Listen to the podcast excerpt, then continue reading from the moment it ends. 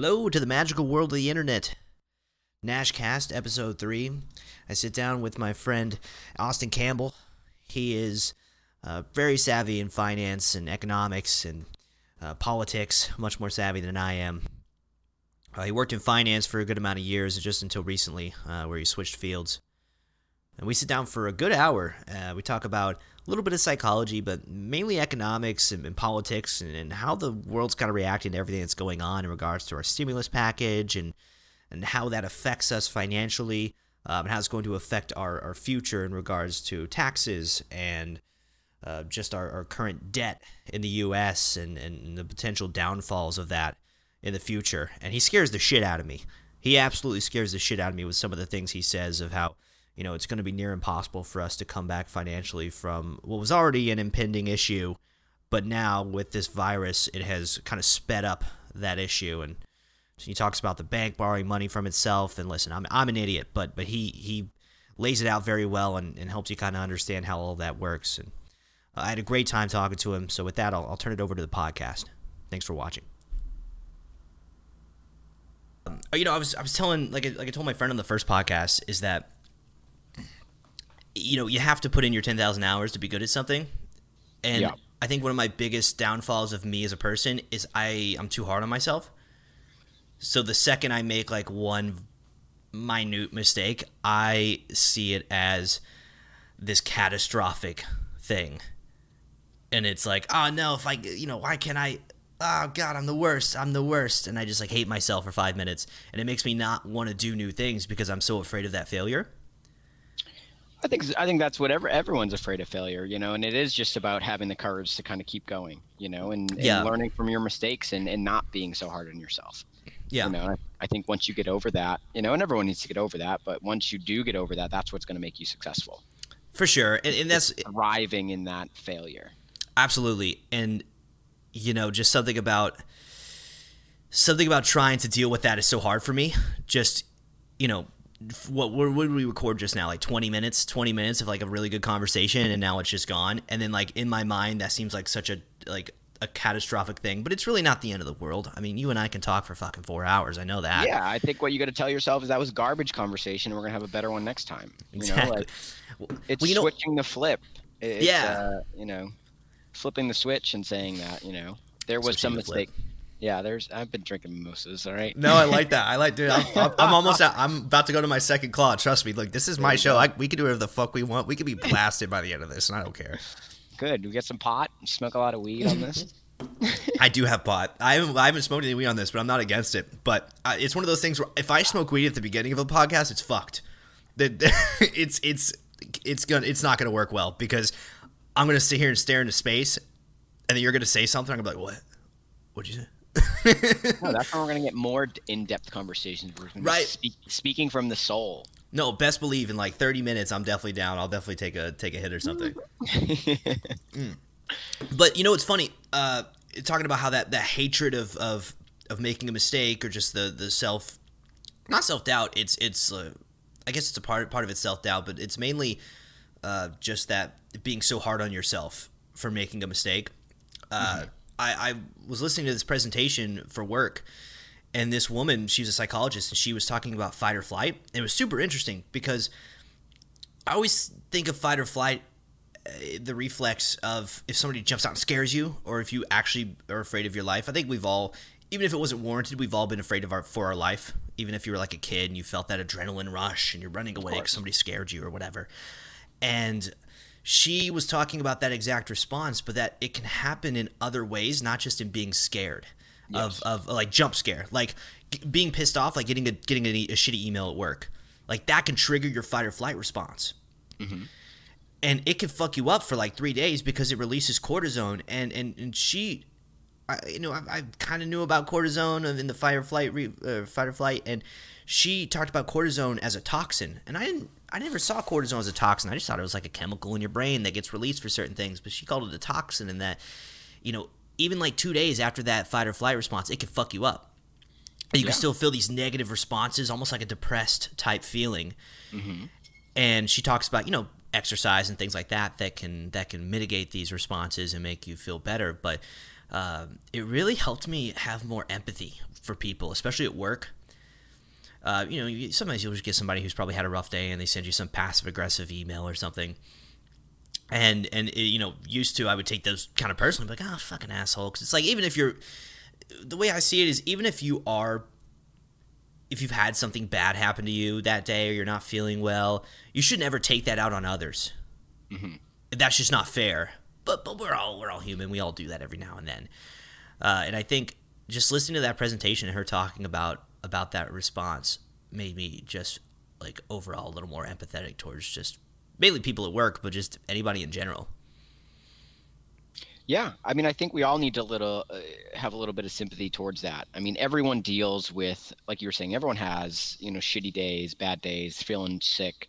You know, maybe they got shit on by their boss, and they're you know they're dealing with it, and they're trying to find an outlet, and they're not doing it constructively, and then they're shitting on the next person, and you know that's why they say sometimes when you're going to write, you know, maybe a more aggressive email than you normally do, write the email out to release that, get it on paper but then wait 24 hours to send it. You know, keep totally. it in your inbox, keep it in your send box, and then if you reread that after you've calmed down and you still feel that way, send it. Sure. You know, but if you're going to write it in the moment, because it's that that's that fight or flight moment. Is if I get a shitty email from you and I'm going to respond, I might respond a little bit more viperous than I was, you know, prior, or if I was in a in a calm state of mind. Um, but maybe I, I, I was saying things out of emotion that came from different directions. You know, didn't necessarily have to do with me and you. Came from a response that I had with you know my wife, my family, you know whatever it was that now I'm projecting onto you because you snapped at me a little bit. I'm going to snap back, and it's just this you know vicious cycle. So it is about calming yourself and getting getting yourself to a little bit more of a level head um, before you make rash decisions and having empathy for you know for other people and their situations because you don't know what it's like to walk in their shoes for that day, that year, that month, you know, whatever it was.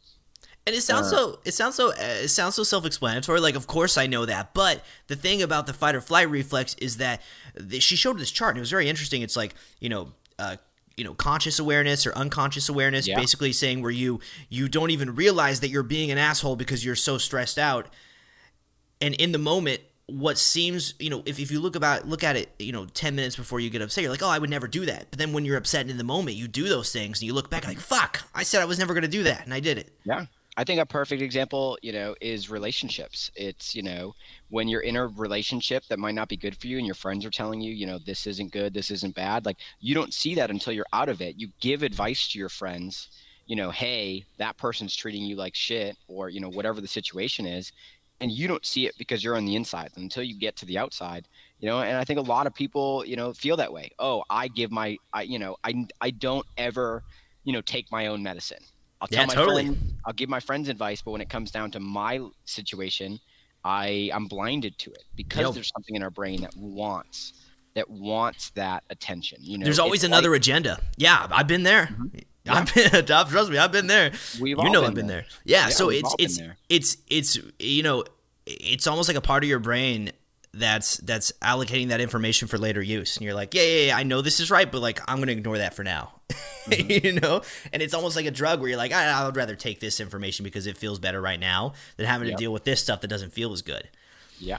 Uh, yeah, we all we all push off the negative emotions or try to at least you know in the situations. You know we want the pleasure. We want the fact that you know somebody is there. Somebody can talk to us you know or whatever the situation is. If it's a job and you like the money but you hate your boss you know you know you got to support your family but this isn't the career you want you know it's not dealing with that. It's like you know what? I'll deal with this for now. I'll, I'll figure it out later.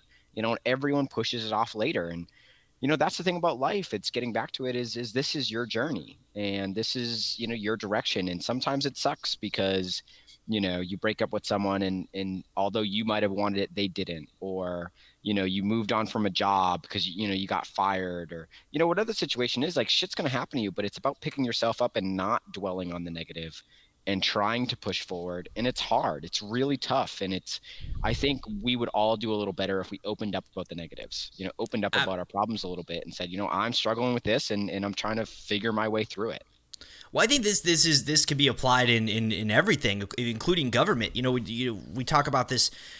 before you know before the, the podcast that we did that I fucked up and didn't record anything. We were talking about how uh, talking about you know COVID nineteen and you know it's crazy how people have been saying like we could have avoided this. You know we could have we could have been really diligent with with um with SARS. Is that isn't that the other COVID uh, the other COVID nineteen carrier or whatever it is um, or COVID eighteen uh, SARS and you know they're they're very similar diseases. And if we would have had a cure for SARS then we could have had a cure for COVID-19 potentially a lot quicker than than what we might be having it now. So a lot of that is like if, you know people are saying if we would have just really taken these other diseases seriously then you know we wouldn't be having potentially the problem that we're having now. And you know to get back to it and, and kind of reiterate what we spoke about earlier in the, in the, portion that wasn't recorded about how you know we we hung out like not hung out we uh, we ran it you ran into me uh, like a month ago at the grocery store, and we like hugged and we were talking about it before this social distancing thing. We're like, oh, this is kind of weird. Wonder what's gonna happen. And then look where we are now, fucking shut down. At least you know in in Austin we're shut down. New York's fucked. Washington's fucked. Yeah. Um, everybody's just locked in right now, just waiting to see what happens. Yeah, we're you know our government right now is definitely reactionary. Um, you know, didn't want to be proactive because you know whether it was going to take a hit on the economy whether it was going to you know cause some funding issues. I don't know what the reasonings were to be reactionary versus proactive. I don't know what the reasons were to you know try to talk down the virus and keep the economy going or, or whatnot. Like we could have you know there we we could have done so many more things um, to be proactive. And people will defend the administration and i'm not here to say that they did everything wrong um, you know shutting down travel early but it, it just seemed to be very reactionary to everything and it caused more chaos than i think was needed. Um, and i think we could have did a, a, better job of of um, you know quarantining it to different areas you know? But now we're looking at over a, thou- a hundred thousand cases in the united states and that's doubled over the you know the last week. And it clearly shows that we'd never had it under control. There was never a situation where you know we had things handled. You know, it's spread across the entire country. We're not talking about just one coast having it. We're talking about the entire country getting it now. And now we're talking about, um, you know, Louisiana being a, a, hotbed for it. You know, so now we're talking Washington, New York, and Louisiana, like every spot in our country. Now we're talking about Michigan. We're talking about four corners. You know. Of the country, we're not, we haven't done a good job of isolating it. We never did a good job of isolating it. So I don't understand what the reasonings behind trying to you know talk it down at the beginning was. Yeah, no, totally, and you know I think they did a good job in shutting a lot of things down. I mean the the things that the way they're shutting businesses down, at least you know here locally, uh, it's I've never seen anything like it before. Mm-hmm. And, and it's good, right? It's good that people, at least some people in businesses, are taking it seriously, or at least the mayors of each of each uh, city and the governors, to the point where they're willing to shut down businesses and force people to do this because they're not going to do it on their own. Some people will, but most people aren't, and it makes sense because not everybody can can sustain themselves. Yeah, I mean it's weird. It's um, you know two things I, I, popped in my head. You know, first was just how people are reacting. There are some good mayors. I, I was, it was a funny video, but it was mayors in Italy who were going out in the street yelling at citizens yeah. for being around. And one of the mayors was like, "You are not Will Smith, and I am Legend. Like, go home. Like, this is not something like you need to go home." So people are doing a good job of reacting to it, but then there's people who aren't. I mean, I went out today to Target to, you know, grab some more food and, and whatnot. But, you know, when you leave, when you're in your house and you're listening to the news, you're thinking it's chaos out there. Like that's what the news is saying, which is good because it, it tries, it, it helps the idea of, of staying isolated. But when I was driving around today, when I was walking around today, like the only thing that made me realize that we were in a, a pandemic right now was the shelves that there was nothing on the shelves in the grocery stores but everyone was walking around like normal. There was no real difference in society that was happening at least that i felt.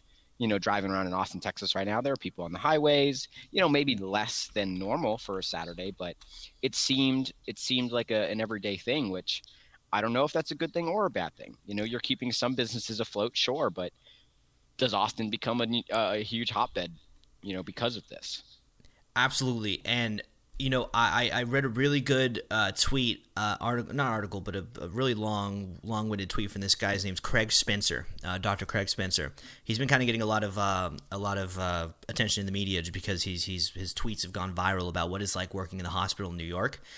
Mm-hmm. And and he made a really good point of like, yes, you don't see it, right? You're walking out and you can't physically see it, right? Like we're being attacked by invisible monsters. It's fucking weird. And and, and you you don't see it, but everything's quiet and he goes, "You don't until you walk into the into the hospitals. That's yeah. when you understand the chaos." He goes, "It's quiet." He goes, "It's almost calm and soothing." He goes, "As I'm walking to the hospital, but the second I open those doors into the ER, it's fucking pandemonium." And, and yeah. then you know it's yeah, you're not you you. This is something we can't physically see unless we go to the source, right? Like you don't see people in the in the, in the street corners coughing and throwing up, or you know, um, showing physical reactions to this to this issue. But as soon as you go into the hospitals and you see everybody mashed up in goggles and and all the precautions everyone's taking, that's when you see what that that this is a real issue and people need to take it seriously. I mean, I have friends. I have friends who who who still aren't taking it seriously. Who they're making fun of me. They send me somebody sent me a text from from my hometown, you know, northwest of Dallas. You know, they live in the sticks, and they're like, like, oh, you still self quarantining? you know, this shit's over. They're like, no, man, like you should really, you know, take this seriously. And they tell me these things like, oh, you're just pushing the narrative. Yeah. Pushing the narrative. So, I don't know, man.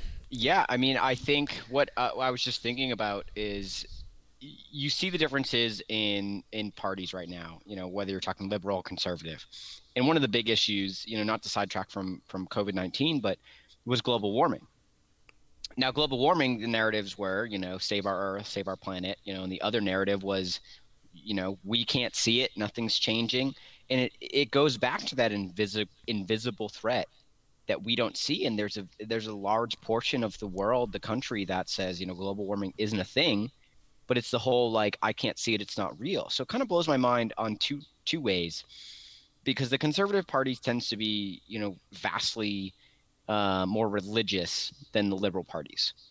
And their whole belief system is based on, oh, it doesn't matter if you can't see it, you got to believe in it. So that kind of blows my mind that, like, the whole, oh, you can't see it, it's not real. So talking about your friends, you know, oh, we can't see it, it's over, you know, no big deal, it's not a threat. It's like, well, just because it's invisible doesn't mean it's not real. And then it goes to, to global warming. You know, if something like global warming actually becomes like a physical threat to us you know large catastrophic storms or you know the sea levels rising and cities being you know swamped with water you know does that change the narrative do people start believing is it only going to be believed if you see it you know are we going to be able to change the narrative now and say you know there's a viral pandemic that hit our our world you know not just our country our world we need to come together and this is the same conversation we need to have about global warming. Although, yes, you can't see it, although you're not feeling the effects today or tomorrow or in a month or in a year, this is something that's happening and you need to listen to the science behind it. Because the science behind COVID 19 to- told us we needed to prepare for it and we didn't. And we had, you know, we're going to hit, you know, we're going to hit a million cases by the end of next week. You know, we're over 600,000 globally right now. You know we're going to hit over a million cases and that's going to affect the global population and the global you know thought process of, of how we deal with global threats. We're going to have to come together a little bit more. We're going to have to share information. So i don't know. Does that change the conversation about global warming no i mean that that's a great point and and just to kind of go back quickly to to you know we talked about earlier in our in our first take here the, the Dr. Fauci and how it's so great that he's he's spreading all this information to people and it's and it's awesome he's he's so good at, explaining to everyone you know whether it be in layman's terms or more in depth of, of what what this is and what we need to do and, and I think we need to listen to just not not just this aspect like virology and diseases because uh, this is important as well because I didn't see this fucking coming. And we could talk about if you did but I, I would never not have expected some sort of mass disease. I would have thought of a hundred other ways for us to go out. Yeah, I mean, like, I, of, like I said, a month ago, if you would ask me if I was going to be quarantined in my house working from home, I would have been like, "You're crazy." Yeah, absolutely, and it just shows how unpredictable the world is, and it, how we need to pay attention to these other aspects of science that we are are kind of pushing to the back, uh, like you know, um, space. Right. Let's talk about the fact that there's potentially an asteroid heading for Earth, and NASA's like working to to make sure that there's you know no problems there. Like we don't think about that. You know, uh, Neil deGrasse Tyson talks about it. He's like, yeah, man, like we don't have any sort of defense system set up if there's a an asteroid. Like we don't have any missiles that can shoot this thing out and try to redirect it. We have we have no means of that. And I've been talking about this for years, but nobody's nobody's willing to give me the funding to do this. Yeah. Yeah, does it come to a point in time? I mean, and I don't know if that's a if that's a common threat. Does it, you know, is it alien life that eventually makes our society a global society rather than a national society? Um, is it an asteroid that almost hits us or actually hits us you know that that causes a global defense you know project that says you know what we're not going to focus on getting laser missiles you know you know fucking trump's uh, space force to be able to shoot missiles at russia like why don't we you know be able to aim it out of it you know out of out into the space and defend ourselves from different things why aren't we you know pooling our resources to colonize the moon or colonize Mars or just like grow as a as a species, we're still thinking in very small terms in my mind. We're still thinking very internally, which we still have a lot of problems on the on the earth, sure. A lot of problems in society. Is that solved by spending money in space? I don't know, and I guess that's the argument, you know. Right. Why well, are we spending 60 billion on NASA when we could feed our our homeless?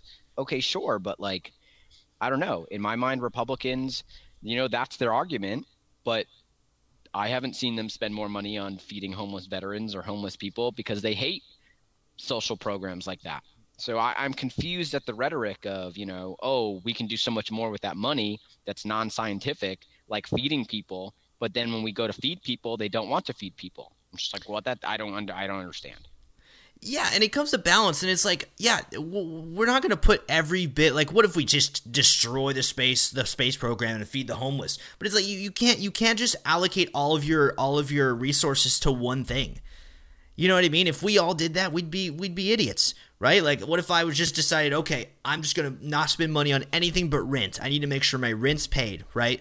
Mm-hmm. I, don't care about anything else. It's like next thing you know, the electric goes off. It's like you have to allocate money to everything. Yeah. And, and obviously, you know, homelessness and, and, and poverty, that's something we need to worry about. But but it doesn't mean we shouldn't think about these other things and these other issues as well. And, you know, I'm, I'm, I'm trust me, I'm no Trump fan, but I, I will say one of the best things he's ever done is the Space Force. I think that's good. And, and, and, I think the way he did it was dumb because he made it seem like we're some sort of like fucking Buzz Lightyear pioneers. And it's like, no, but the Space Force is not a bad idea. And, and thank fuck for people like Elon Musk who who really are like, oh yeah, we want yes. I want us to be an interplanetary species. Um, you know, the way our population's rising, it's there's not gonna be enough room for us at some point.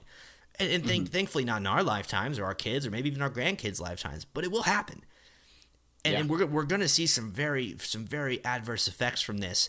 And if we can shoot some people up to Mars that want to go to Mars, that's cool. And, and you know, I've heard people who be, who who are like, "Oh, I want to go to space." You know, I want to go to space. That'd be so cool to go to space. Fuck that. I'm fine unless they unless I gotta. People people don't realize like we're living kind of in like maybe they won't think so right now, but we're kind of like in heaven. We're in paradise here. We're in fucking paradise. It's the best time to be alive it's ever been and if you were in space for eight years and you come down and you look at like the lush vegetation and all these beautiful murals that are up in cities and all these cool things, you'd be like, "Oh my god, I'm in heaven." But but, but we we get desensitized so quickly to it, and we forget how fucking awesome this all is. Yeah, yeah. I mean, our society has been combing uh, combing the universe for fucking hundreds of years we are the only planet that we know about right now that can sustain life at all. You know, yeah, there's some frozen water on Mars that we were recently discovering. But yeah, without this planet, we have nothing, you know, and I agree. I think that we're going to see some crazy things in our life, life lifetime. I think that we should be getting into an interplanetary um, species and kind of going back to the um, something that that I think you had kind of brought up was, you know, comparing like homeless people and people who want to go to space. I think in society in general, you know, since the dawn of uh, of our time, recorded history, there will always be the rich, there will always be the poor. There will always be always be lifestyle choices that people made. I'm not saying that every homeless person in the world, in the country, in a state wants to be homeless, but there are people that do choose to live a lifestyle that's very minimalist. There are people that choose you know, perfect example was um, a guy a few years ago who had an amazing radio voice. He's a homeless guy.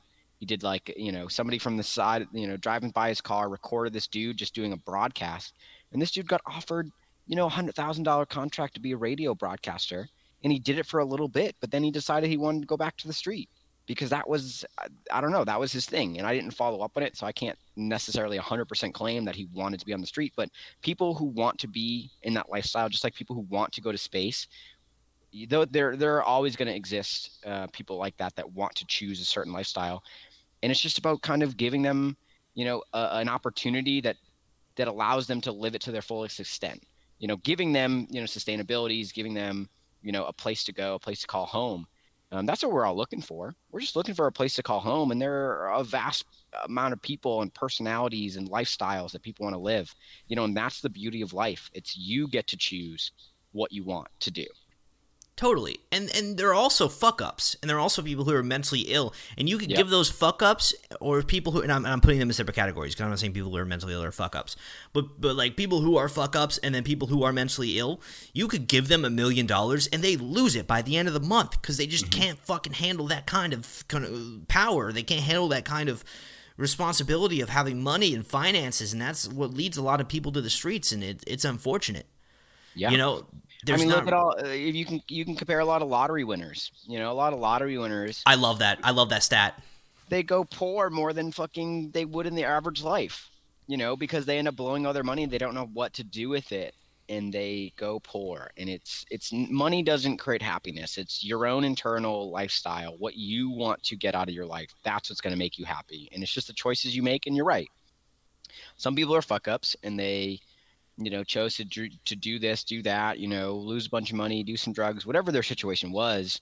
Um, you know, and I can't claim that all homeless people is their fault. You know, I did a, a project in high school where we read um, about some stories about homeless people, and there was one lady that I'll always remember where she was married for fucking, you know, 50 years to her husband, and her husband died, and she just couldn't she couldn't deal with it anymore. She couldn't go to work. Her depression just took over. Like you lost your life partner that you were with for 50 years. Like, how do you cope with that?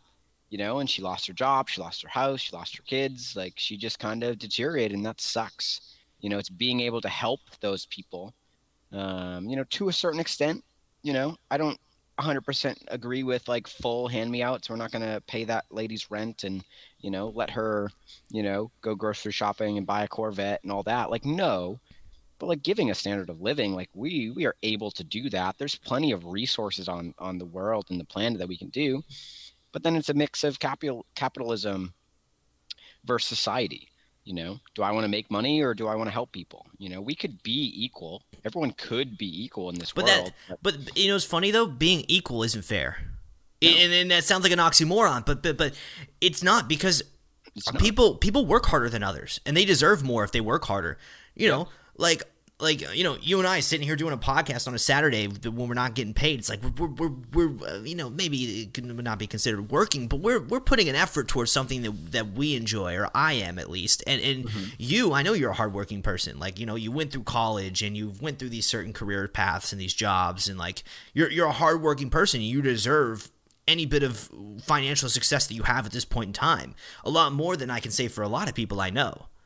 Yeah, and and I'm going to say in the same point that I don't deserve the salary that a neurosurgeon does because they went through you know ten years more of schooling than I did, and they focus on especially and they became good at it. Like you know everyone has their certain level, so I agree. I don't believe that equality is fair. You know, oppor- equal opportunity is fair. The ability for anyone who wants to succeed, if they can succeed, that's great. But if you can't do it, that's just fucking evolution and I'm sorry.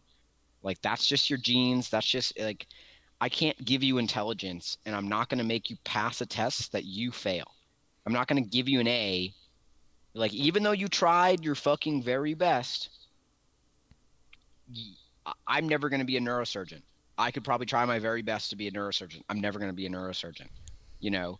And, and so that that isn't to me unfair I shouldn't just be able to go get my neurosurgeon's fucking diploma and get a job as a neurosurgeon because I want it. Mm. You know, wanting it is not enough. It's be, it's the ability and having that discipline. yeah, and not everyone's going to have that ability, and that that needs to be okay. you know, but equal opportunity, me being able to go to school, that's fine. But me failing, that's on me, you know, and that's on everyone who fails, you know. But it's about picking yourself up and trying again or moving on, doing something different, finding out what your strengths are. and know? it doesn't and it doesn't mean that you're worthless. Like, you know, even if someone can't do those things and, and they have to do something else, or people who, you know, I had a friend ask me once, he goes, um, you know, does it does it f- does it fuck you up because some people you're you're aspiring for your dreams. There's things I want in my life, right? Like whether it be having a podcast or like some sort of success. Like I, I feel like I'm pretty driven in that sense. And and he's the same way. And he he says, you know, I feel sorry for people who who aren't trying to, you know, fulfill their passion and do the things that they want to do with their life. And I'm like, I'm not. He goes, why? I said because we need people that are like if if no one's taking out the trash and if no one's paving concrete streets or asphalt streets if nobody's doing these other jobs then we have to do it you know like if, if there were um if, if everyone in the world if you replace them with me we're fucked yeah. because there is no version of me that's going to go go pave asphalt and be happy with it and do a good job mm-hmm. and so we need people who who are who want to live that simpler life, who who want to just go and work and do whatever job that they decide that they want to do, uh, and and go home, have a beer, hang out with their family, and live their life. And thank God we have those people because I would suck at any of those tasks. yeah, and that's where I mean, you talk about modern society, sure, but like our I feel like in a certain sense our society is no different than like Rome at its height you know there were people that picked up shit on the street. There were soldiers who guarded. There were accountants. There were doctors. There were nurses you know there there is a, a, very similar sense of society when you look at when you look at human history and there will always be those people and those people are needed you know? Just like the accountants and ceos are needed so are the garbage men and the and the pay in the um in the road fucking pavers. Um asphalt whatever the fuck you called them. Um I know. I kept uh, saying different things. I was like, I don't know. Is it asphalt? Is it concrete? I mean, it's a little bit of both. I mean, they're both. You all see more asphalt in the Northeast, and I feel like more concrete down here. Right. And um, because asphalt is, it, it's heated up. Once it's heated up, it's it's malleable. So like in hot temperatures like Texas, your roads would fucking be mud if they were down here. Can we not find a fi- Can we not figure out a better way than asphalt? Can we not get some sort of like some other material that's, you know? I don't know if it's about better right now. It's about cheaper. Yeah. Sure, we could have a better way. Sure, we could build, you know, the fucking um, solar panel roads that you know are coming out and being developed right now. Sure, we could build something that worked better and didn't crack and whatnot. But is it cheaper? Yeah, that's that seems to be the problem, right? Is like you start to see it now, uh, where it's it's money before integrity, and hundred percent. Bird uh, Bird scooters. I saw I saw that somebody uh, got a they had a pre-recorded Bird scooters. Obviously, they're not doing too hot right now. Weird. And they they sent out an automated voice message to 400 plus people that they fired. Tell them they're telling them they're fired. They didn't like call them or send an email. It was like, here's a link to the voicemail that you should hear in regards to your employment. You listen to it, and it's like, as much as we appreciate you you know and value you as an employer we're gonna have to let you go and it was just it was fucked up and and you know yeah. my company did it you know i'm not gonna say the company that i work for but i will say that we had a receptionist and a, a, a week after we saw that everybody was shutting down, we decided to do the same thing. And it's nice that, you know, I, I already work from home, so it's easy uh, for everybody at the office. A lot of them work from home, so it wasn't too hard. But you know, they sent out a memo, be like, well, you know, with with you know everything going on, uh, we have no need for any in-house support in the office, so we're gonna have to let go our receptionist. I was like, damn, bro, it's been two weeks. Yeah. Give her a minute. Give her some things to do. You can give her right. some pitter patter bullshit to do and pay her enough to get by. And, you know, I, and I think she's got a family with like a husband and everything who's got a good job, so it's it's probably not a big deal. But uh, when I saw that, I was like, man, it's kind of fucked up it's fucked up to say that like i mean you're looking at your budgets for the year and you're expected to pay her her salary for the entire year and you're going to say within a two weeks you're going to make a decision to cut her ass. And they're like, a multi-million dollar company. They could pay the rest first salary for the end of the year. And, and and yeah, maybe homeboy can't get his fucking Lamborghini, but like he'll be able. They'll they'll be fine. Yeah, you and you better have given her a severance pay. Hey, unfortunately, we're gonna have to let you go. But like, here's a month or two. You know, here's the rest of your month and an additional month's pay up front right now. But we don't need you. You and know? I think they did. I think they did. I don't think it was like completely unethical, but uh, you know, yeah. if it were me and if I had this company, which granted maybe my mentality, that's why I don't have a successful company. But you know, but but if it, everyone money, if it were me, I would at least do my best. And, and, at least try to help out, and maybe that's what they're doing. And just the way I saw it, though, it just seemed a little disingenuous to me. But you know, I don't know. I mean, it's, that's the that's the capitalistic society, and and I don't know. I you know maybe going on a different tangent, but I believe that capitalists a capitalistic society plus a democratic government is going to be one of the longest standing successful pairs in the world, but democracy needs to have a ceiling over capitalism. Capitalism is great, but I think the government needs to come in and say, you know what? Maybe it is a little unethical to pay your CEO, you know, 5,000x your base employee maybe there needs to be a cap. If you want to pay your CEO X amount of dollars, it can only be X amount of percentage higher than your average worker. So it forces kind of a limit there you know, you want to be successful and have stock options, sure, that's fine. But look at what happened in all the industries right now. Everyone over the last fucking 10 years, we're doing stock buybacks, especially, you know, when Trump came into office and had the, the tax cuts for major businesses, you know, talking 20% off their corporate taxes. Everyone just spent that money. They didn't hold that money. They didn't invest in it. Like, you know, what was supposed to happen with trickle down economy, uh, uh you know, they bought their stocks back which raised the price of the individual stocks, which was great for individual investors. But now they're looking for bailouts because they don't have cash on hand to be able to afford a two month shutdown, a three month shutdown, a four month shutdown, whatever it is, where you should, as a fucking multi billion dollar industry, looking at the airlines, looking at hotels, like you should be able to weather a storm. But now you're just, you know, you're penny pinching right now and you're cutting employees, you're cutting staff, where that's where it's fucked up and this is exactly why I wanted to talk to you because I have no knowledge in economics and very little knowledge in politics, and I and I love and I want to get your get your thoughts on on everything that's going on right now, and because you you and I had a conversation like almost three years ago about how our economy is going to be fucked. I, I remember because you scared the shit out of me. You were talking about you explained it to me. You explained to me like, and I don't even remember the the aspects of, of and all we the details. We were talking about the debt. We were talking about the debt. Yeah, all our debt and how it's how. Debt Exactly. And you scared the shit out of me. So I want to know I want to know what you think in regards to everything that's happening now because, you know, we, we talked about earlier about how, you know, Easter's not feasible. It, there's no way that everybody's going to be ready to go by Easter. It makes sense why they want it back because they want the economy to get back up and, and, and, and accumulating again. But, mm-hmm.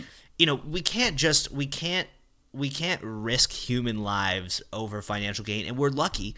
We're lucky because it's happening to everybody, right? If it was just happening to us, we'd be fucked because because then it would leave room and, and, tell me if I'm wrong, but it would leave room for other countries to be like, oh, okay, well now we're we're this financial powerhouse and we have this, you know, we, we, we can we're doing great, but you're doing bad. We're all doing bad right now, and it's yeah. almost kind of a silver lining that it's happening to all of us, so we can all relate and we can all understand this.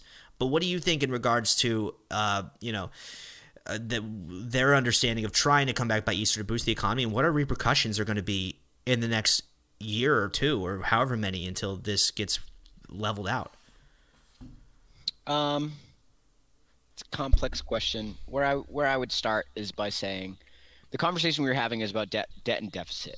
It's mm-hmm. about you know how much debt can we hold versus you know our GDP, you know versus what other countries owe us and all that. So luckily, yes, right now it's a global pandemic, so you know it's not going to be a situation where China overtakes us as an economic powerhouse because they're getting hit as well.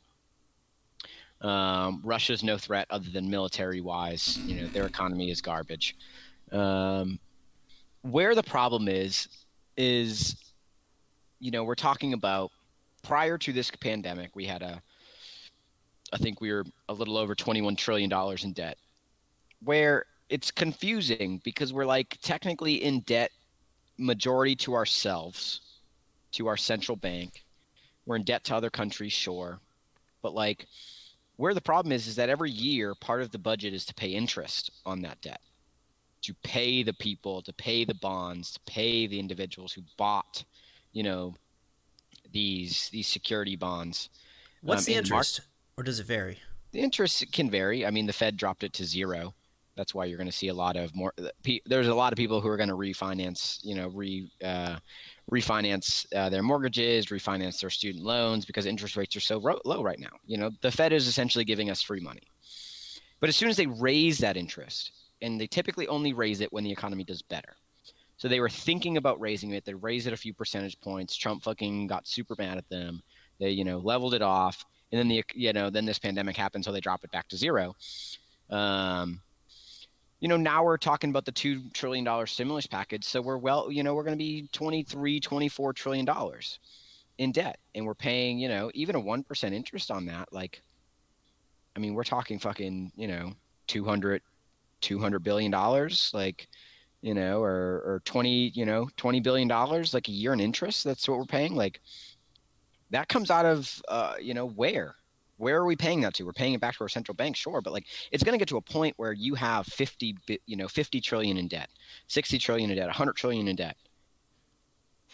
Like most of your budget is just being paid to interest at that point. You know, you can't finance more money. We're just going to keep taking money and borrowing money. And that's where inflation happens. There's too much money in the economy. There's too much, you know, prices have to go up, you know, with that. And, and we can't sustain it. So unless we figure out a way to bring down our debt to control our you know yearly spendings, which is tough. We're in a growing economy. We want to finance all these projects, you know, and that's where I'm scared. Like, you know, I supported Bernie throughout this. In I did aspect, as well.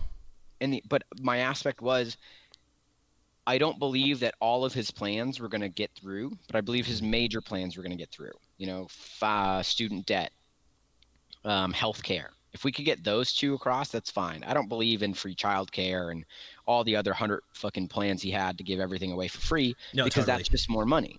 Sure, taxing the rich, I like that. Sure, reinstating business taxes because they clearly didn't do anything ethical with it. You know, they didn't reinvest. They gave everyone a thousand dollars to fucking please, you know, the government. You know, when they when the taxes first happened, um, but individual taxes are going back up in two years. You know, we have an individual tax cut that got put in place, but that got put in place for five years, where the corporate taxes were indefinite. Why would anyone fucking believe that? Like, oh, Trump's in our favor? No, Trump's in the corporate favor. Um, the stimulus package that even came out, you know, heavily favor, favored corporations um, to allow them to, you know, furlough employees and allow them to, you know, do stock buybacks and executive packages that we saw in the 2008, you know, stimulus package. Um, so it, it, you know, it, it came out and it was a lot better. It allowed that money not to go to any company held by you know politicians in Congress, you know, any executive branch, any legis- legislative branch, um, any company owned by anyone in, in in power can't apply for the loans or the grants. So that was good. Um, you know, we're going to get some money in the stimulus package of you know twelve hundred bucks, but I don't know what people do with that. I don't know if that I don't know if that you know furloughs the fear of going out. That's the big problem. Yeah. So well, let me let me ask you quickly in regards yeah. to this stimulus package because I'm curious uh, about uh, you know they're giving so much to us, but they're giving a lot to you know airline companies and, and other corporations do you what does that mean and do you agree with that because I, I, really don't know like i don't know if these airlines have so much so much money in the back end that they can deal with the six month lapse of, of, of people using their their product uh, and, and be okay uh, how, how does all that work do you think they deserve the stimulus that they're being given or is it too generous or what do you think well here's the here's both sides of the argument is the airlines are in a power position to say if we don't get this money we are going to lay off majority of our employees. I didn't think about that. I didn't think about employment. That's where they're cutting. That's where their overhead is. They're right. they can ground their planes. They can not buy fuel. They can shut down. You know their headquarters. Where their overhead is is saying we're going to lay off everyone. So they have the power play because if they lay off everyone, then those employees are going to apply for unemployment. So they're going to get money through their state or federal government anyway so their sense. power play is say, give us money and we will not lay off our employees. So that's where the bill was, you know, held up in, in the Senate for a little bit because at first there was no stipulations on where the airlines needed to utilize the money. So they could have used it for executive packages. They could, you know, this COVID thing ends in two months, and they just got an influx of you know 30 what, what I, the final price is like 38 billion um, that the airlines got, and then they could just go and let off everybody and then give themselves a good pay cut. Yeah, 100 percent they could do that. yeah, know? but okay. then it got then it got renegotiated that they had to they cannot do stock paybacks, they cannot do executive bonuses, they have to you know pay their employees. So that's where I agree with it, but it's tough because the argument is that over the past 10 years, when you looked at the airline industry, and these are average numbers, you know, like Delta only spent 50% of their cash over the last 10 years on stock buybacks, where like Spirit Airlines spent, you know, 98% of their cash on stock buybacks, you know, to compete with some of these bigger companies. So now you're looking at these companies saying, well, you should have had like a war chest to be able to kind of mitigate some of this risk. But now we're in a pandemic and you're going to lay off all your employees and the, the, the suckle on the, the tit of the government. No, we're just going to give you the money, but you need a promise not to lay them off. So, yes, it's a good thing because a lot of people are not going to get laid off and they're still going to get their checks. But, you know, it doesn't necessarily mean that the businesses did, you know, ethical behavior over the past 10 years. So the argument is, you know, do you let them go under? Yeah, sure, that's great. You know, fuck, fuck these businesses who, you know, essentially ran themselves into the ground but you're putting 10 you know 10,000 more people in under unemployment you know so that's where the that, that's where the trade-off is so is it good yes is it bad yes it's a double-edged sword mm-hmm. damn so where do you think when is too much like you know we, we talk about these figures or you talk about the figures you know 28 trillion 30 trillion whatever you know, people, we get desensitized to it. We forget how many fucking zeros that is. That's a lot of zeros. And, and, and how deep down the hole can we go until until something collapses? That's the question. That's where I don't know. It's an X number. It's we're, we're, we're lending or we're borrowing from ourselves. We're borrowing from our national bank, which isn't government controlled. Um, you know, I've talked to financial advisors who say that our military is really our financial backbone because any com- any country says, you know, you're not the financial powerhouse anymore. We point our guns at them. We send our navy into their fucking into their coast, and we say, "What'd you say? No, we're the financial powerhouse here. See what we can do." You know, so we we can defend ourselves that way, but it gets to the point where you're paying interest back. Like I was saying, you know, you have a hundred trillion dollars in debt you know, in the next 50 years, you know, that's only, you know, 300% our debt. And, and that's on average of what we're doing, you know, in 50 years, we'll have that. Um, can you pay interest on that and still keep an economy afloat? I don't know. I don't know. We haven't had a government in recent history that's had a, um, a surplus in the budget. You know, everyone, because how government industries work so you're X X part of the government, you know, whatever it is, and your budget for the year is a billion dollars. You know, just to put figures out there. If you only use, um, you know, 900 million of it, then next year your budget's only going to be 900 million because we're going to say, oh, you didn't need that money, so we're not going to use it. So government industries try to use their budget or more so that next year they can get more money. They didn't necessarily need that money.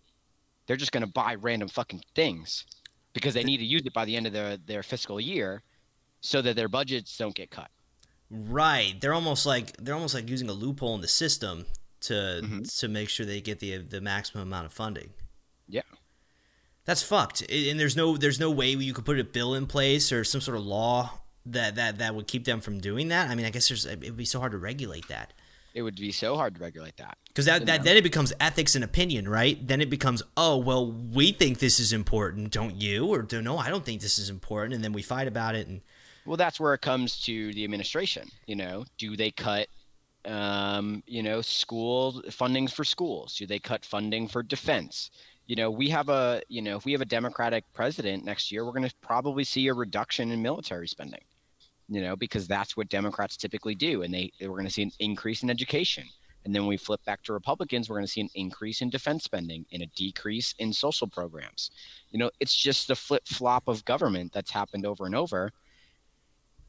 So, you know, what is to do? You know, it's it's interesting. Do you think there would ever be a way to to change the system of presidency to where we have two presidents, not one from the Democratic side and one from the Republican side? Like, is there a way to, or like maybe whoever is the, the president, their vice president needs to be on the opposite party? Is there any way to find a balance, or is it always just going to be A versus B? I think it's always going to be A versus B, but I'm not counting out. I think Joe Biden's going to be the, the Democratic nominee. It's just kind of in, in the cards. Which scares think, me because that man that man can barely form a fucking sentence. He has a stutter issue. Um, I think he chooses a Republican vice president. I'm I'm more and more in belief that he chooses a moderate Republican as a as a VP. He already said though. He already said that he was going to make a VP a woman. That doesn't necessarily mean that she can't be a moderate Republican. I guess I guess there are some some Republican females in the in the race. I just as I feel like most well, women it, are Democrats. It doesn't have to be in the race. You don't have to be in the race to be a VP. Right, right. I didn't think about that. You can just you can pick whoever you want. He could fucking right. pick me. He can pick me if he wanted. Yeah.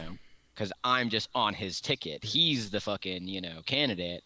He's just bringing me along for the ride. So I right. there's a part of me that says, you know what Joe Biden does to fucking throw a wrench in everyone's day is picks a moderate Republican female running mate because mm-hmm. now he takes a lot of modern moderate Republicans off the table for Trump.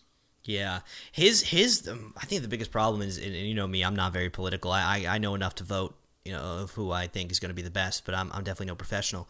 Uh, but I'm just worried that he, his his his lack of and, and not that even that he's he's caught not I wouldn't even say that he's an idiot. I just don't think he's good with this this all this press and having to deal with like you know these questions very quickly like he likes to think about things and I get that but he he makes himself look dumb and I think he's not as dumb as he makes himself look on some of these TV TV appearances.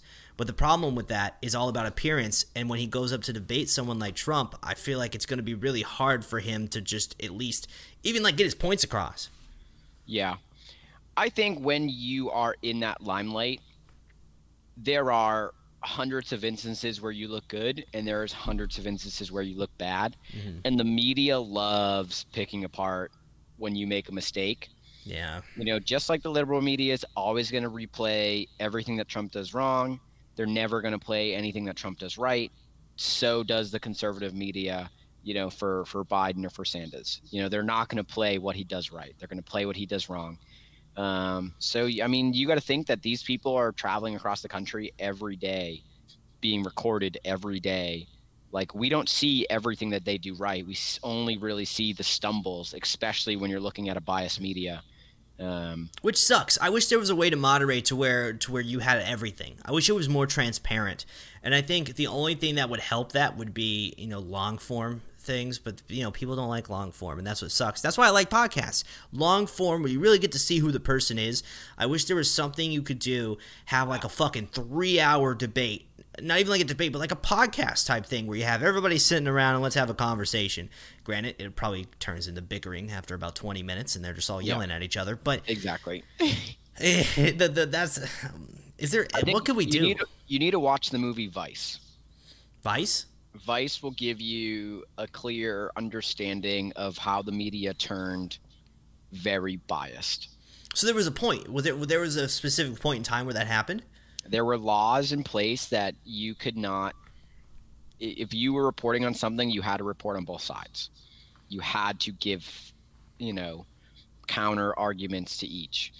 Um, vice president um, dick cheney changed the laws to allow medias to become biased and they could report conservative or liberal to their choosing. And that's what really you know, expedited the the Fox Newses, the CNNs, the CB, uh, CBSs of the world that you know are solely focused on their base.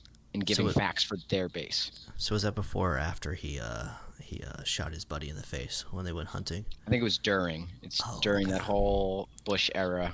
Maybe he was just like doing a bunch of coke, just going crazy, Dick, huh? Dick Cheney was the most powerful vice president in history. Really? He essentially just controlled everything that Bush did.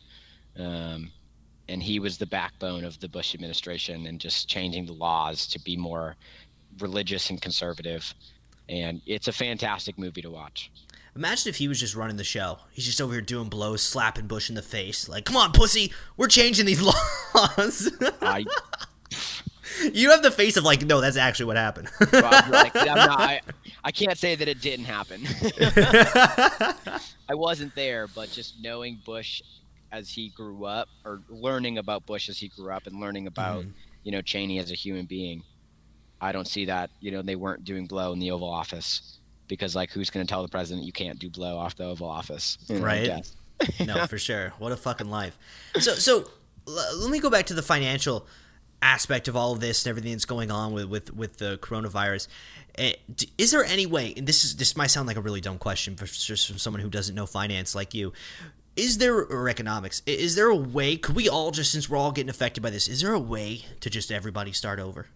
we all just clean slate, cut everybody's debt, start from square one. Is there any way for that to happen, or is that something that would just catastrophically fuck up the economy and there's no feasible way of that ever, ever happening? No, there's no feasible way for that to happen. Really? Um, we're we're a, a, a, indebted society. We we thrive off debt, um, and we call it credit. We don't call it debt. Right. It, let me let me extend you some credit and that just means I'm going to give you money and you're going to owe me money, and that is essentially from uh, from my side it's credit, from your side it's debt. You know, so all of these banks, that's what they run off of. You know, when you put your money into a bank account, they are allowed to lend your money out. So your money is not actually in the bank. It is it is in a loan to somebody's house or somebody's car, and they're getting interest back on that, and that's how you're getting your you know 0.001 percent on your savings accounts or whatever. You know, you make money because they're using your money to lend out and make money back. So a bank prior the new laws, and I could be wrong on this, prior to the 2008 financial crisis, I think it was like you could lend out like 160% of the money you had. So you you deposit, you know, a thousand dollars into the account. Oh no, no, no. I think it was. Let me see how much are. I could be wrong on this. Maybe yeah. Six, maybe you you can t- take some time to look that up because I have to piss so fucking bad. Look it up, and I'll be back in like thirty seconds. You got. Oh, Christ. Okay, I'm back. How was your pee? Oh, it was phenomenal. That's good.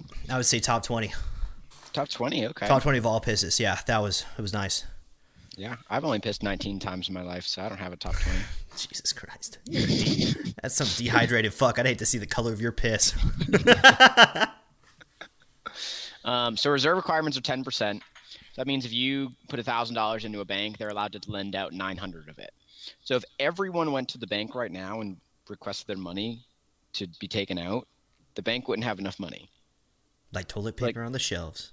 Yeah, like we run on an indebted society. Well, yeah, you know, it's funny. My buddy, my buddy, he he was like, "Oh, I got to switch banks." It's like, why? It's like, "Oh, well, this bank isn't giving me any interest on my savings now." Like they sent an email saying that they're not giving anyone interest right now. Yeah, it's fucking bizarre. Yeah, like interest just doesn't come free. They have to make money, and nobody is nobody's doing anything. Yeah, you know, so it's it's yeah, it's a society that we we can't go back with it. We can't. We'll never have a clean slate. Um, we can't because there will be so many businesses that go, you know, under because of it. Because somebody's lending out that money, and it's the banks. And if the banks go under, that's where all of our money is, and we can't, you know, just like the whole financial crisis of, you know, too big to fail, but like they absolutely failed, and then they needed government buyouts, but they had, you know, unethical practices, and that fucked us all. But we can't let them fail because that's all of our money. What do you think some of the repercussions of all of this happening are going to be? Do you think do you think it's going to cause some sort of power struggle between countries, or, or what, what, what do you foresee in the next coming months of of this happening? Because we don't really even know when we're going to be out of this, right? Like we, you know, potentially they said you know by July August it's going to be okay better but but then there might be that second wave that comes in the fall mm-hmm. as most diseases do and then we may, we may be stuck indoors again and we have a, a, secondary shutdown or we may not even go back up after all this they may keep us in depending on what's happening well what do you what do you foresee uh, financially uh, happening in all this all this chaos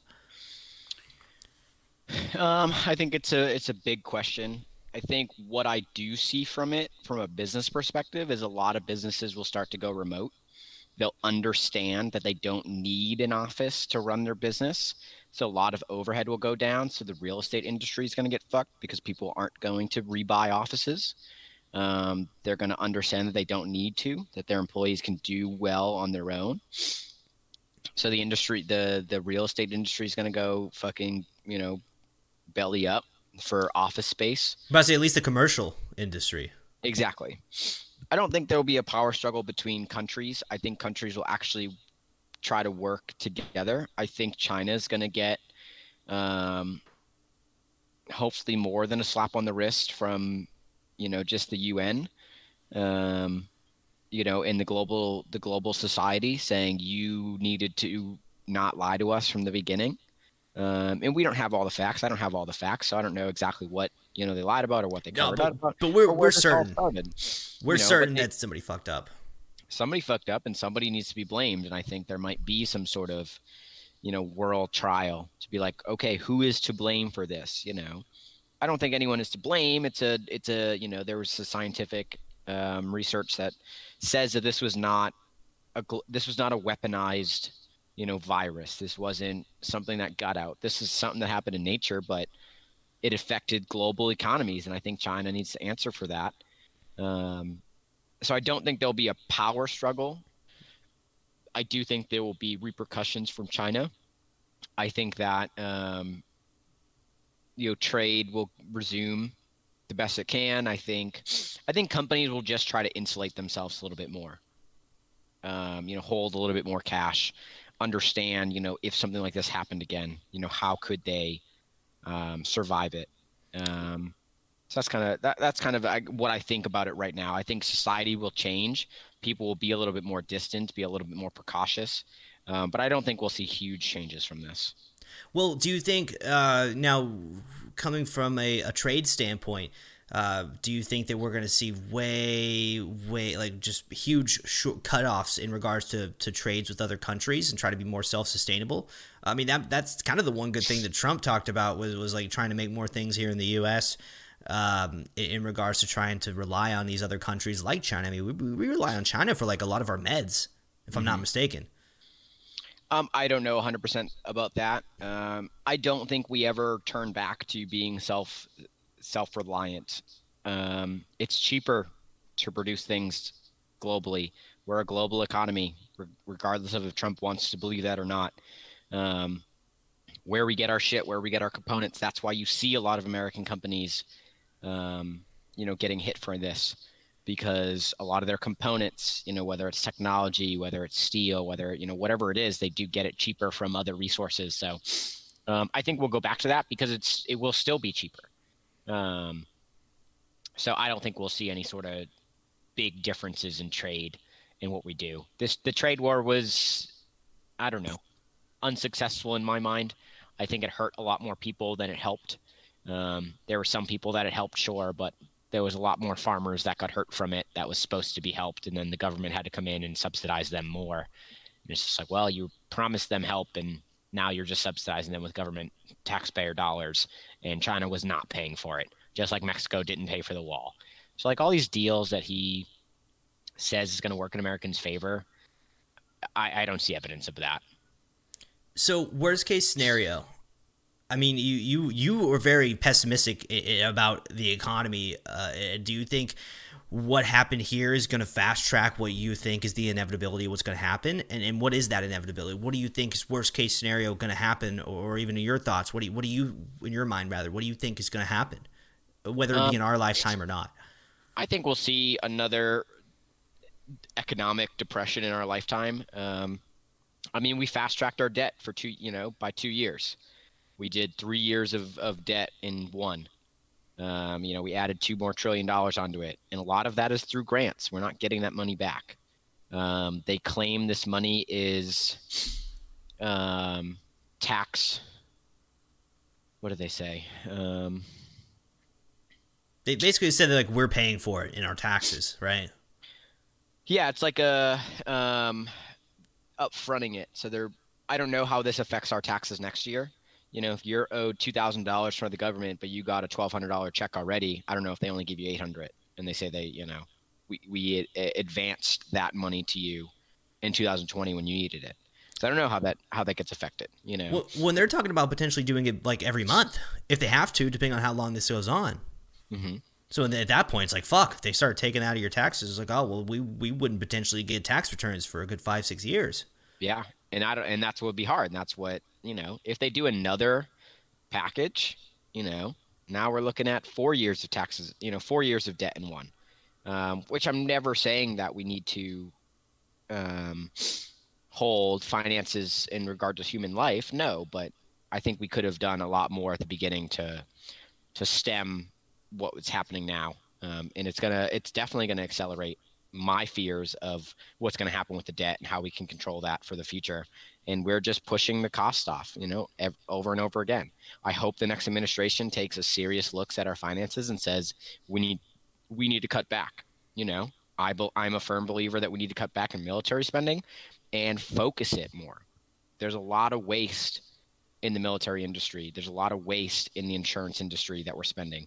Um, and that's where i liked bernie as a candidate because i believe he was going to cut back on a lot of that stuff um, I'm not saying that we can't defend ourselves, but I'm saying that we can, you know, for hell of a sure defend ourselves for a lot less money than we're spending right now. Yeah. No, absolutely.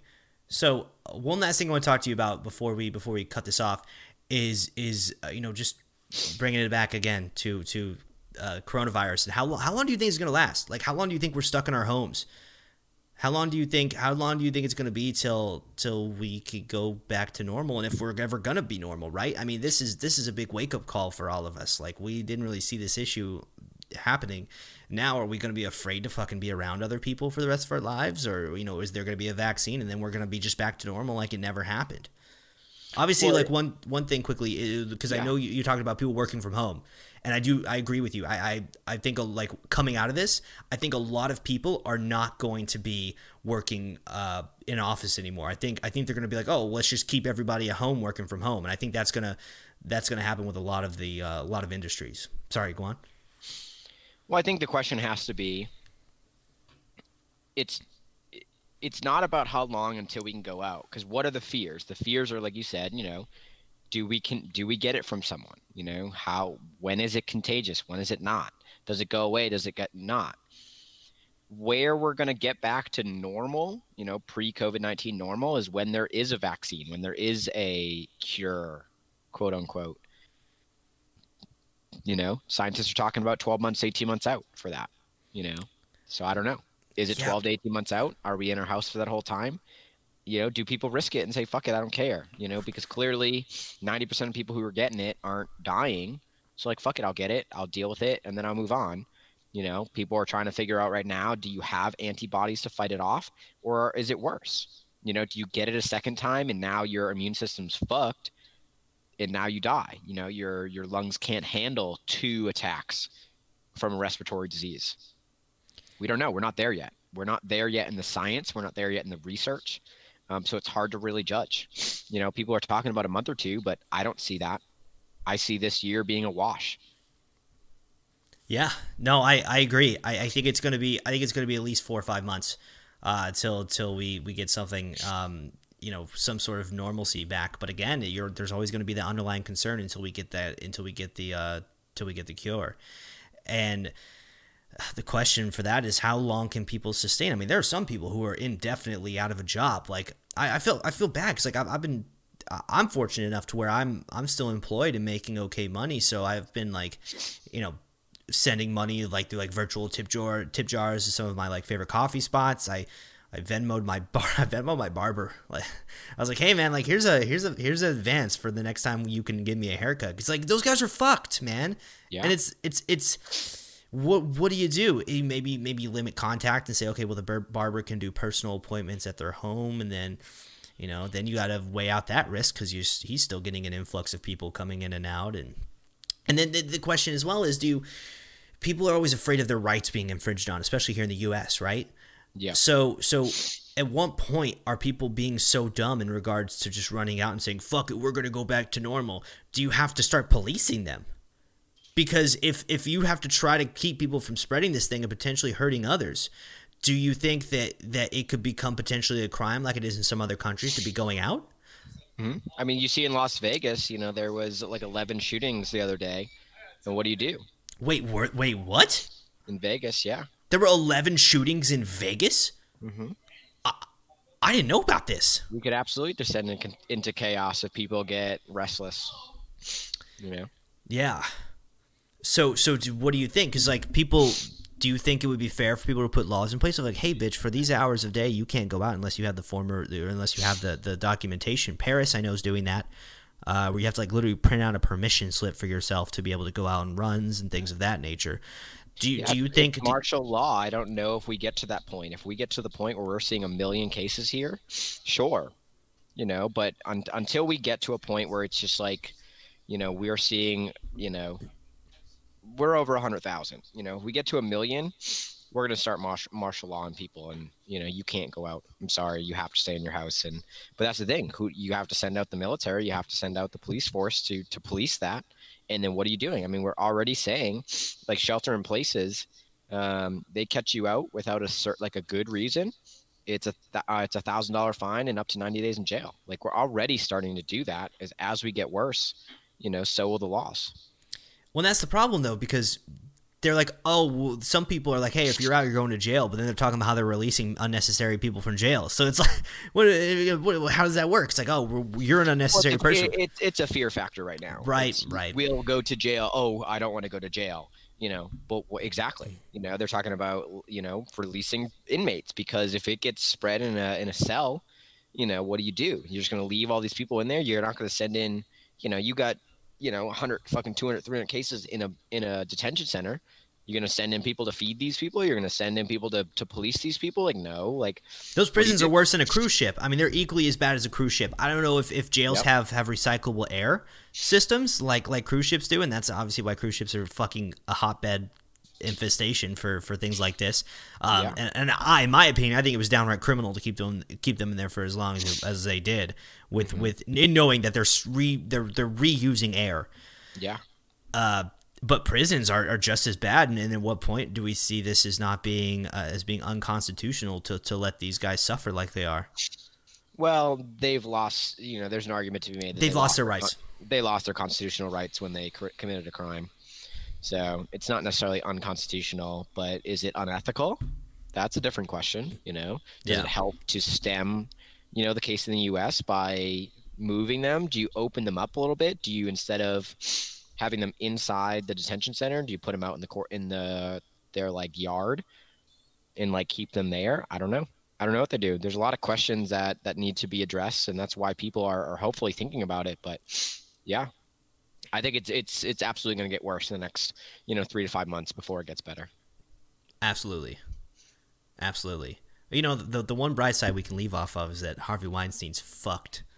That's right. Harvey Weinstein's got it, and he's fucked, and he's he's. There's no way that obese, unhealthy bastard's going to make it through. Where the downside is, is that the UK Prime Minister has it and Trump doesn't. Fucking bored. But did you did you hear what he said? He did it to himself. He literally was like, "I went into the hospital and I went and shook everyone's hand that was taking care of the COVID nineteen virus." It's like, why would you do that? Fair. Why would you do that? That's yeah. the, the complete opposite of what you were trying to tell people to do and yeah. you you you have to understand like it's things are different now we can't yeah. just you know I, have been having to turn down friends wanting to hang out and i'm like look man like i'm trying to do my part like i, I understand that you want to hang out and dr- get drunk and go play board games like if you're not my roommate I, I don't want to fuck with you. And granted, you know, my roommate went went with his parents, so he's you know he's he's off with them, and he tried to come back, and he had uh he his his parents were still going to church and stuff. I was like, hey, bro, you come back and you leave quick because I ain't, I'm not trying to I'm not trying to get sick because your parents want to go worship Jesus. Yeah. You know, it's it's it's crazy. I mean, you're seeing it in in in um in India. A lot of Muslims that are still like, well, some. The problem is a lot of these Muslim, not a lot of them. I would say some of the Muslim radicalists, they they see this as like Quran or their, their God, and then they're trying to like spread it to people on purpose because they think this is like God's plan and that they're immune. This is judgment. Yeah. yeah. And, and and you know there are a lot of churches it's, trying to give out Darwinism, services. baby. It's fucked up. It's it's yeah. all sorts of fucked up. So hopefully, hopefully we can figure this out, and maybe you and I can reconvene back here in a couple weeks and see what the what other chaos has uh, has come through. Yeah, man, always happy, dude. Thank you, thank you for doing this. I, I really, I really, it means a lot to me. You know, uh, with everything happening, and and it's, you know, it's funny though because it's almost made my made me getting more guests easier because I don't have people to like go to them. yeah, as long as yeah. people have decent microphones and we can speak and have a conversation, it's great. But but especially some talking to someone as smart as you and savvy as you, especially in regards to, to economics, but just in, in as a whole, it's uh, it's a pleasure talking to you. And, and, seriously, thank you, thank you for being willing to sit through my technical issues and and, and have a conversation with me. Absolutely, man. It's been a pleasure. Definitely good to get to talk to you more. And yeah, um, good luck, stay safe, and all that. Yeah, let's not make it a let's not make it a uh, just a just a one off. We should definitely at least keep in touch and, and and shoot the shit and keep ourselves updated on stuff. Just text me, don't touch me. Yo, that should be a T-shirt. Text me, don't touch me. oh, we we got to go in business. We got to just COVID nineteen T-shirts. no, that that's when you're you know that's when you're in the line of uh, profiteering off of a pandemic. COVID COVID 19 2020 tour and just have all the states as it's coming through. yeah. Oh man. All right, that's, that's it. That's it. Done. Thanks everybody.